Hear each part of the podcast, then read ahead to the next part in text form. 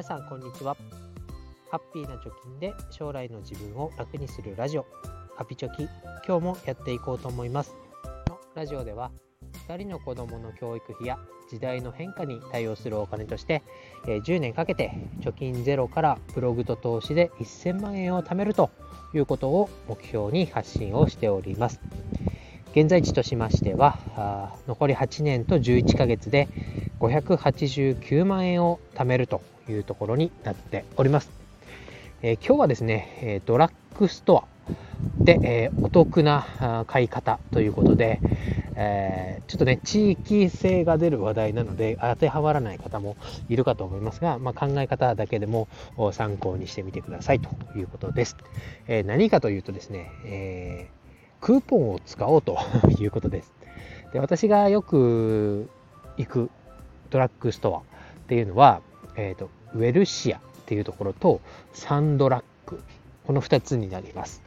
えー、この2つはね近所にあってで隣同士に立っているのでまあどっちに行こうかなって迷うこともあるんですけど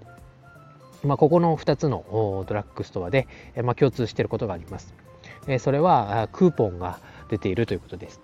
でウェルシアだと毎月25日から月末までお好きなもの1.10%オフっていうクーポンが LINE ですかね。で LINE を登録すればあその恩恵が受けられるクーポンが発行されるっていうふうにやってます。一方サンドラックっていうのは独自のアプリがあります。でサンドラックのアプリをダウンロードするとそのアプリの中にクーポンっていうページがあってで、えー、そこを見ると、期間はわかんないんですけど、月1回とか2回ぐらい、えー、必ずお好きなもの1品15%オフっていうクーポンが同じように出ています。さらにサンドラッグは、えー、LINE クーポンとも連携していて、えー、LINE クーポンの方では毎週末に2000円以上でお買い上げ2000円以上お買い上げで、えー、その中買ったものの中の一番高いものから15%オフだよっていうクーポンが、えー、出ています。こちらは LINE クーポンを、まあ、登録しておけばゲットできるクーポンになります。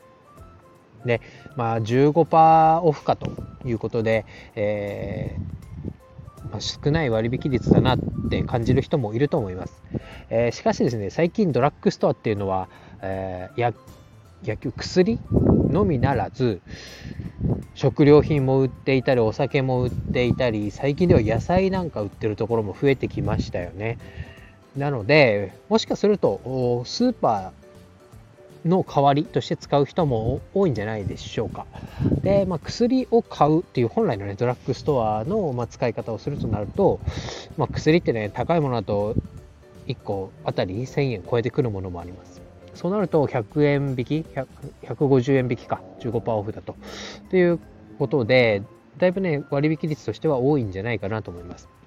でよくポイ活を進めるようなインスタとかね、えー、そういうインフルエンサーさんなんかいますけど、ポイ活にして貯められるポイントっていうのは、なんかアンケートに答えてとか、あとはハピタスとかモッピーみたいなところを使って、えー、何か申し込んだ時にいくらバックですよ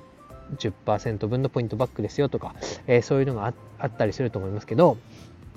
えそれと比べるとクーポンの10%オフとか15%オフっていうのはその会計の時だけ提示するだけで、え金銭的なバックがあると。でそのポイ活はある程度ね時間を消費して、えー、ポイントをゲットし,、ま、しなきゃいけないですけどクーポンっていうのはもうその場限りでね提示するだけで一瞬にして、えー、そのポイ活でいうポイントがバックされる。クーポンでいうと割引という形で、えー、バックされるっていうような、えとてもね時間効率のいい、えクーポンあお買い物術割引術だと思います。なので結論としてはまあドラッグストアに限らずなんですけど、まあ、近くでねよく行くお店でそういうアプリをインストールすれば受けられる恩恵であったりあと LINE に登録すれば受けられる恩恵っていうのをあ見過ごしてませんかと。たかが10%オフだろというところで、えー、軽く見てませんかというとこです。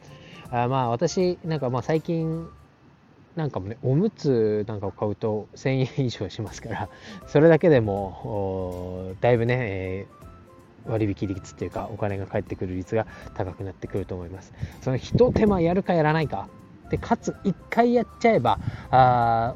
継続してね、え LINE クーポンであればもう LINE が送られてきて、あ、クーポンまた届いたな、じゃあ何か買いに行こうって、えいうようにね、特にこう、継続的に何かをしなきゃいけないってわけではなく、一回登録しちゃえば自動的にあとは情報が降りてくるっていうようなものですので、えー、まだ使ってない方がいましたら、ぜひ、えー、お近くの薬局だったりスーパーだったり、まあ、日常的に何かを買うお店でそういったあお得なあ何か登録するものがないかっていうのを探してみるのもいいんじゃないかなと思います。今日は短かったですけれども、ぜひ、えー、10%っていうのをね、バカにせずに、えー、ぜひ取り組んでみてください。ということで今日は以上です。バイバイ。